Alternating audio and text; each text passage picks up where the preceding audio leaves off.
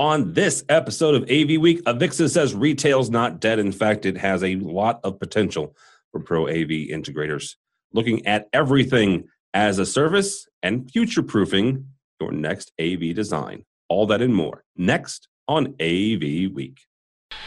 The network for the AV industry. What are you listening to? This, This is AV. This This. this is AV, Nation. This is AV Nation. This is AV Week, episode 350, recorded Friday, May 11th, 2018, as a service. Support for AV Nation is brought to you by Extron Electronics and by Biamp.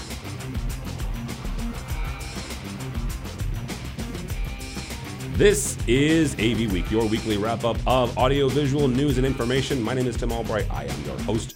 With us to discuss that very thing, the news and information. First and foremost, his name is Brad Grimes, and he works for a small little organization called Avixa. How are you, sir?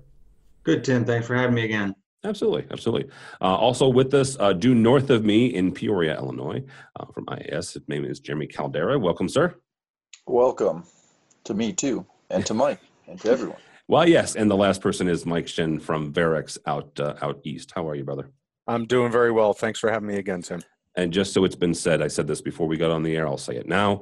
I'm feeling feeling very follically challenged. If you're not watching the video, all three of these gentlemen have facial hair, and I, at 43 years old, still can't get a whisker anywhere Hey, you on my could try, face. Tim.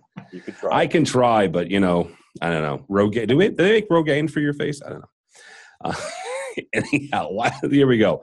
Uh, first and foremost, uh, the first story up is actually from from our website. It was a, a nice press release from from Avixa, a brand new uh, report saying that the Pro AV is thriving in the retail uh, environment, quote unquote. Contrary to popular belief, retail is healthy, reaching approximately 5.1 trillion in revenue in 2017 and growing 4% annually for the past eight years.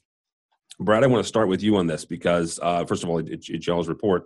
Um, about a year and a half about six months ago, six or seven months ago, back in September, when you switched from InfoComm to Avixa, literally that week you hired uh, a new hire, Sean Wargo, uh, your your um, director of, of research and, and surveys you guys have been doing a lot more of these it feels like at least and i haven't done a, a qualitative ana- or quantitative analysis between last year and this year. It feels like you're doing more of these surveys more of these reports. In addition you're you're reaching out more to other organizations. We've talked about that a couple times on this show. But this one in particular was very interesting in in tying in the opportunities that the pro av community has in in retail specifically Yeah. can you talk a little bit about kind of what the driving force was in looking at retail specifically? Yeah, so um, so Sean Wargo, as you noted, is our new uh, senior director of market intelligence, and you know he was brought in to uh, to really overhaul everything we do uh, research wise, uh, because the board handed down um, at the beginning of the strategic plan uh, a strategic initiative to really uh, you know beef up our market intelligence offerings. Uh, and we, you know, we had a huge study come out last year, which was a which was a big sort of market uh, sizing study. And but what we what we never really been able to do was um, study the pull through. So we're we're able to study the supply side, but we haven't really studied the the demand side, and really trying to understand what the markets that our members work in, what they're looking for, how they approach technology decisions, what types of solutions they're looking for so this retail report, um, it's the uh, what was it called? It's it's more. It stands for the Market Opportunity Analysis Report. It's the first in this series, basically. There'll be retail, there'll be corporate, there'll be hospitality, and a few others this year. Um, and what Sean's team is doing is they're going all the way to the end customer. So this you know this research report starts from trying to understand what actual shoppers, if you will, are looking for in their retail experiences.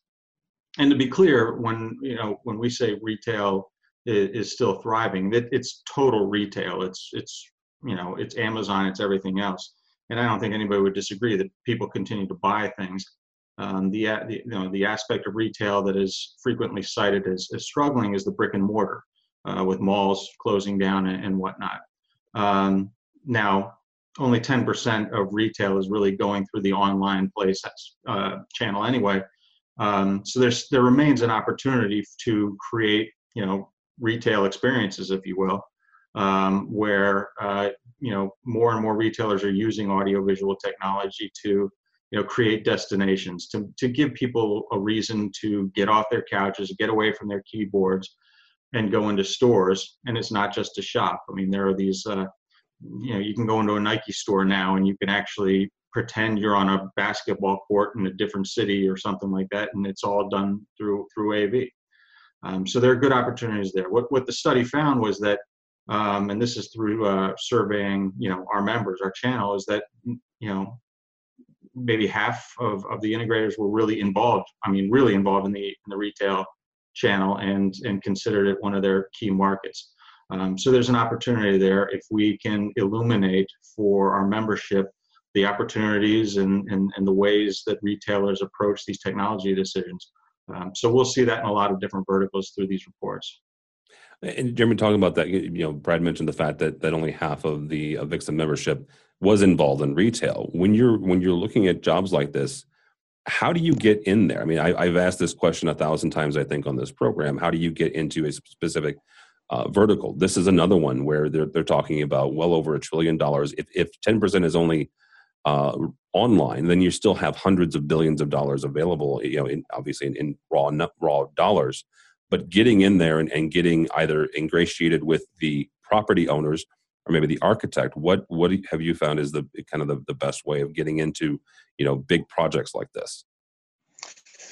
Well, for us, I've I've told my sales team I want you guys to focus on the smaller mom and pop shops, right? I mean, mm. with, with the cost of technology coming down, uh, people can afford this kind of stuff more. I mean, it, it, when you're talking digital signage or anything with retailing, you know, a lot of it comes down to content creation. We've talked about that before, you know, and and we've been successful so far in partnering with some local content creation type companies, web development companies that are more getting into this kind of stuff. Um, and those mom and pop shops, those are really easy to walk into. You can cold call them, you can do whatever you want to do, and you'll get to the right people, right? I mean, it's not the best way to sell, everybody says, but it works. It's really hard for companies like us because we're not the large, you know, hundred million dollar integration companies that have these key strategic partnerships you know we can't get into those large franchise opportunities you know the mcdonald's the you know whatever pick choose your store right? Walmart whatever it is.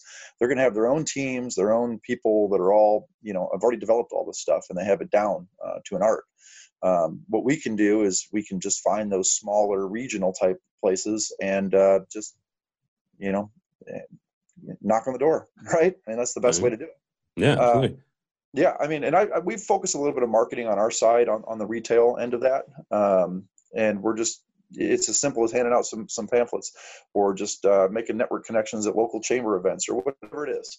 Um, but that's for us. I mean, like you said, a lot of those businesses are small businesses, so that's the best way to get in. Yeah, absolutely. Uh, Mr. Shin, from from a uh, either I'm not going to say across the pond, but taking a, a, report like this, which obviously is focusing on the U.S., how do you guys take from from a Verrex standpoint? You know, uh, you guys are uh, you know uh, global, and, and in fact, is this is kind of what you do is you, you handle some of the global accounts. Taking what a, a client or a customer, you know, in, in New Jersey, maybe maybe they have a store and they want to open one somewhere else. How do you guys kind of you know take that uh, footprint and, and, that that um, uh, design and paste it into a, a, a foreign or a non-U.S. based location. So, as we know, um, in Europe and uh, all of EMEA, um, as well as the Asia Pacific regions, uh, there are different standards for audiovisual uh, installations. Um, what we have seen is if a company is based, um, if a retail space is based in the New Jersey region, the New York region, for example, um, and they want to open up in, say, Munich, Germany, um, most of the time they want complete consistency across the board. And most of the time, the people that will be managing any of the technology in that location uh, is going to be based in the headquarters. Uh, so we do keep to a US standard with our implementations uh, in that regard. However, there are times when you run into the uh, the request by the local office to use uh, their local um, uh, tendencies or preferences um, for design. Uh, in which case, we just try and and do our best, and this is where our professional services come in and, and our value add to to merge uh, the original design into what the local uh, technology requirements are. How, how, do you have that conversation? Is that something where you let the corporate headquarters lead uh, because it's it's their folks who are having that internal conversation and, and that internal debate? Let's be frank. Uh, and you you just kind of step back and say, okay, y'all, you know, you guys kind of decide what to do, and then we'll implement it from there. Or do you take part in that conversation in any way, shape, or form? No, if anything, we lead that conversation. Okay. Um, and and we we try and not dictate um, in any way, shape, or form uh, what what we think is the best solution, but instead uh, kind of manage the conversation amongst the different parties in the different offices uh, to uh, to make sure that the functionality is going to remain the same um, and understand you know what perspective all parties are coming from as to why there would be a specific brand change uh, for the same functionality nine times out of ten uh, it ends up with whoever originated the uh, the request and wherever the headquarters is. That's the standard we end up following, uh, which is great news for us because at least it's something we already know that we've we've deployed successfully, uh, that we can support remotely. Um, but it it also allows us uh, the opportunity to learn about. Um, a lot of the strategic growth of that organization and uh, really helps to build our pipeline. All right, very good. Uh, all right, guys, our next story comes to us from uh, AV Interactive with AV Magazine, but avinteractive.com is their website. Uh, Microsoft is launching, uh, Microsoft partner JSRT is launching a what they're calling a mixed reality as a service. Uh, what they're doing is they're uh, providing the Microsoft HoloLens as well as uh, a, access to a number of, of different um, software packages as a service for their clients. Read a quote here, quote unquote, users will be able to include additional subscription to apps and software from Visor, uh, Asoria, Console 3D, Diada, uh, HoloForge, um, Immersion, Nomadic, Plane Concepts, Sinergise, uh, Tactile, and Theoris. Uh, Jeremy, I want to start with you on this. The, the headline is what caught me the, the mixed reality as a service. And the, my the first uh, thought i had and the first question i had i actually want to lead with what can't be as a service at this stage of the game? Uh, we've we've mentioned you know software as a service for years. The term av as a service has been out there for a number of years and there have been a number of, of really smart people kind of saying this is this is the way you need to go as an integrator but what can't be a service at this stage of the game? I don't know that there is anything that can't be a service, right? I mean, you can ideally package up anything and, and throw a managed service offering with it or a service plan or whatever you want to do to, to kind of just blend it. Um, you know, to me, I always said that the whole as a service model for AV was just glorified rebranding of leasing, right? Uh, I mean, to the extent it's it, it is almost like that. But and if you think of it from that terms, I mean, realistically, if you're just doing that and then you're bundling a, a service package of some kind, whether that's remote managed services or whatever, you could, in theory, do anything as a service. This whole mixed reality as a service. I mean, I, I found the AV as a service thing has, has been very challenging for a lot of my clients because most of them say, "Oh, that's a great idea, but we're just going to put that under capital funds." Right. And so and I, I kind of understand where they're coming from when they explain it to me because we're talking about stuff that you know is integral to a to a room when it's, it's wiring through walls it's conduit it's all this other stuff that has to go together. Something like this mixed reality as a service makes a little bit more sense to me eh, eh, you know selling that as a service because i mean that technology even though our technology does progress that's going to progress even faster you know. So you're going to want to get those upgrades you're going to want to get that you know additional stuff that that we talk about in the av world but you know it's harder to implement. Mike, you're you're you're sitting here shaking your head at, at, as Jeremy's talking about. You know, it's difficult sometimes for clients to kind of wrap their head around AV as a service. Are you still fighting that? Oh, absolutely. Um, getting getting clients to understand uh, AV as a service is a big challenge. Um, the idea of purchasing a 100 i'm just picking numbers yeah. but a $100000 system and paying for it over the course of five years with a lease to buy option at the end uh, you know is is not something that most corporate organizations at least um, are interested in really talking about because that means OPEX spend. That means annual costs that they need to uh, keep keep in line, and they need to drive the revenue uh, in order to fund that on an annual basis, which is unpredictable. Uh, whereas with capital expenditures, um, they are they know that they have the money from profits from years past to be able to make that kind of reinvestment in their organization. So it's a whole lot easier uh, for them to uh, to just take a whole system and uh, and do it as a capex. Um, however, uh, you know, AV as a service in general, uh, you know, is growing and our offerings are growing. But a lot of it's related to labor and support, not necessarily towards hardware purchasing. Okay.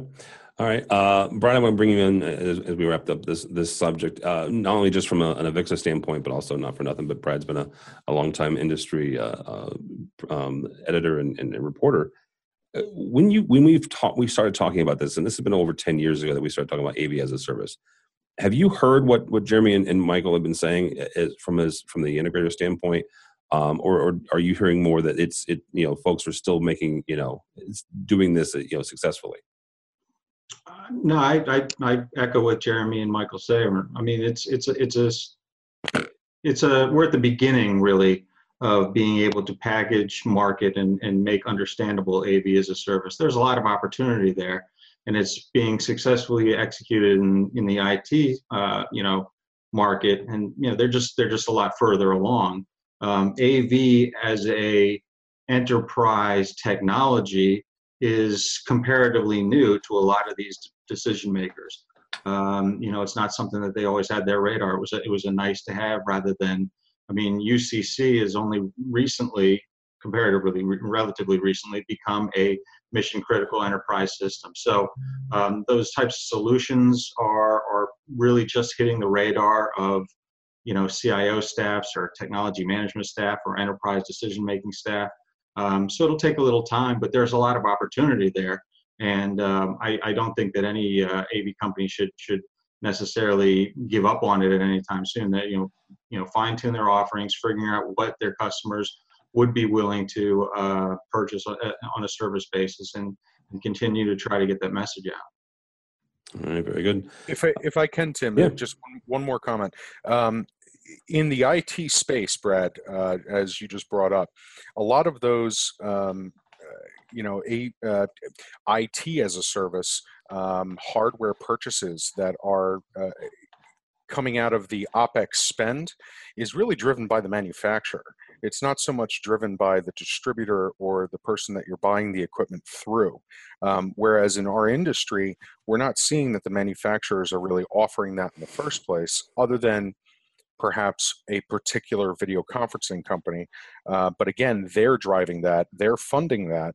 Uh, so the burden on the integrator and the uh, the distributor is much more limited. Um, I think that's part of the gap as to why uh, in IT we see so much more of this than with uh, with general AV. Well, it, it, real quickly, Mike, are, are, are, is that video conferencing manufacturer are they driving it directly to the client, or are they driving it through the integrator? Yes. okay. So so it depends. Um, most of the time, it is directly to the end user uh, and to the client. Uh, but there are times where they will partner with an integrator uh, in order to make that happen. Where at in the sales process? I guess that's where I'm asking. Is where at in the sales process do they bring you? Maybe do they lead with you? Like you you are with no, them at no, the tip no, of this? okay. No, no, no, no, no. The client the client will refer to us as their preferred partner uh, for for for AV, and that's how we end up in that conversation uh, with with said manufacturer. Okay. All right. Very good. Uh, last story here comes from our buddies over at Commercial Integrator. Uh, Meyer Sound helped out a Philharmonic in Cologne, Germany, uh, using the Leopard line arrays to quote unquote future proof diverse bookings at that concert hall. Uh, Mr. Shin, we'll start with you on this.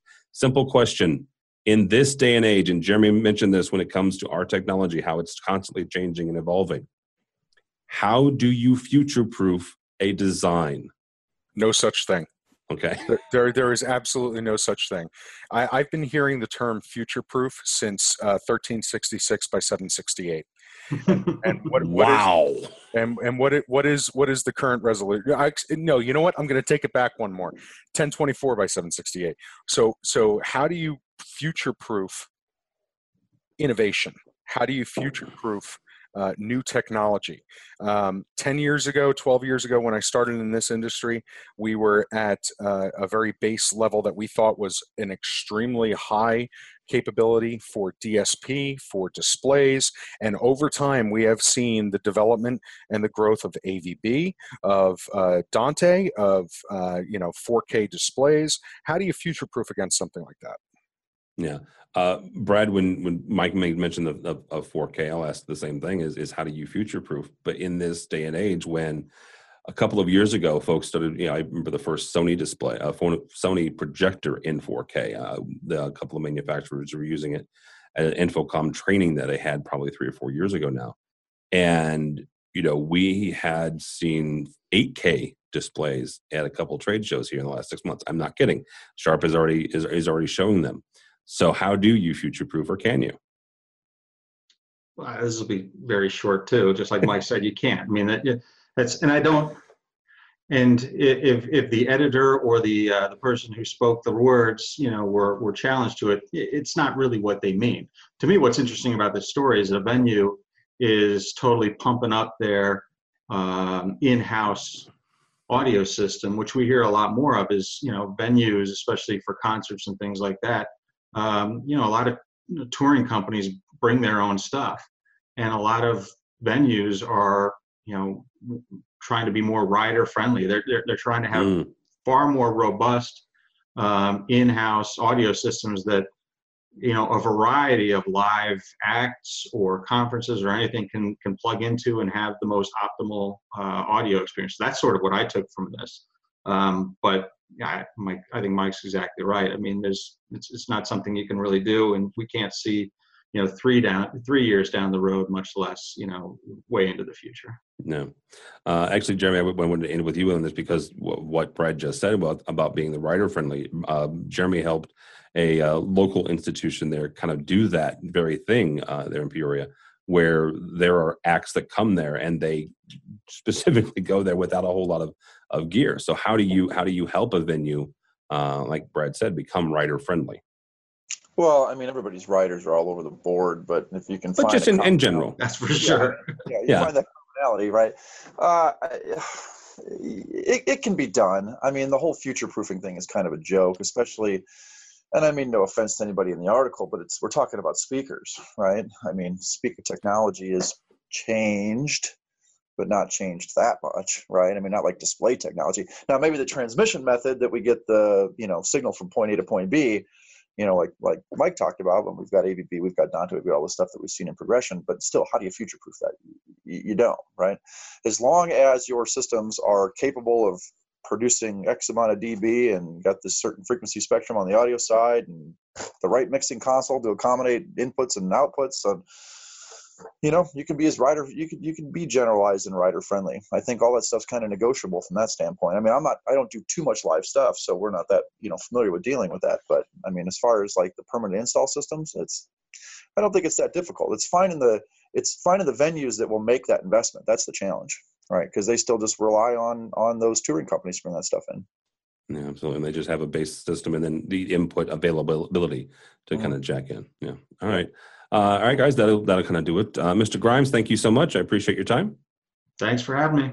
Uh, how do people find you or Avixa or the InfoComm show, which comes up in just a few weeks? Oh my God! Well, if you're not following InfoComm on Twitter, it's at InfoComm. That's where all the updates on the show. And the show's what three weeks away, so uh, it's coming up in a hurry. We look forward to seeing everybody there. I'm at B Grimes DC on Twitter and Avix. Yes, that's your handle. Sometimes I have to remind myself what I am on Twitter. Uh, all right. Uh, Mr. Caldera, thank you, sir. Ah, no problem. Glad to be here. And how do people find you or IAS? Uh, IAStechnology.net or uh, my Twitter is uh, at Jeremy underscore Caldera. All right, very good. And last but not least, Mr. Shin, thank you, sir, as always. Uh, Mr. Albright, thank you for having me. And how do people find you or Verrex? Uh, on Twitter at AXP Mike. That's A X P M I K E. Uh, and of course at Verrex.com. All right, very good. Uh, my name is Tim Albright. Don't follow me uh, on the Twitters, but uh, go by the website if you would please, avnation.tv. avnation.tv. You'll find this program and a host of others. Uh, a couple programming notes uh, this Thursday. So we're posting this on Monday, Thursday, the 17th. Mr. Caldera, actually, and uh, uh, Mr. Josh Srago and uh, my buddy Eric Snyder from CTI will be joining me for a, webinar, uh, probably our, I think our second webinar. And what we're doing is going over all of the various AV over IP technologies. Yes, I said all of them. Uh, kind of going through them and uh, giving you a, pr- a primer uh, before you hit the InfoComm show floor because you're going to be seeing all of them, and a lot of them uh, will be demonstrating uh, both their wares and others. So, kind of giving you a breakdown of, of what each of them are doing, uh, both from a spec standpoint as well as a performance standpoint. So that comes uh, comes your way. Uh, One o'clock Eastern on Thursday, May seventeenth. Also, we mentioned the InfoComm show. We'll be going to that as well, and we will be hosting our fifth annual uh, AV Nation AV Tweet Up on Wednesday from 4 to 6 p.m uh, it in our in our studio room. Uh, N is in Nancy 217. Uh, InfoComm and Avix have been nice enough to give us a, a room for that. So N 217. If you can come by, free food and drink. Uh, brought to you by Starin. Just come in, trade trade uh, business cards with folks and, and go on your way. Uh, we, we call it a walkthrough event for a reason. So uh, we understand that you have places to go during uh, during the week of InfoComm. So just come through, grab a drink, and, and say hey to folks if you would please. Uh, also, as you're as you're on our website, go by our underwriter section. These are the folks that help you help us uh, bring you InfoComm uh, coverage as well as AV Week. So all that and more at avnation.tv, avnation.tv. Thanks so much for listening. Thank you so much for watching. It's all the time we have for AV Week.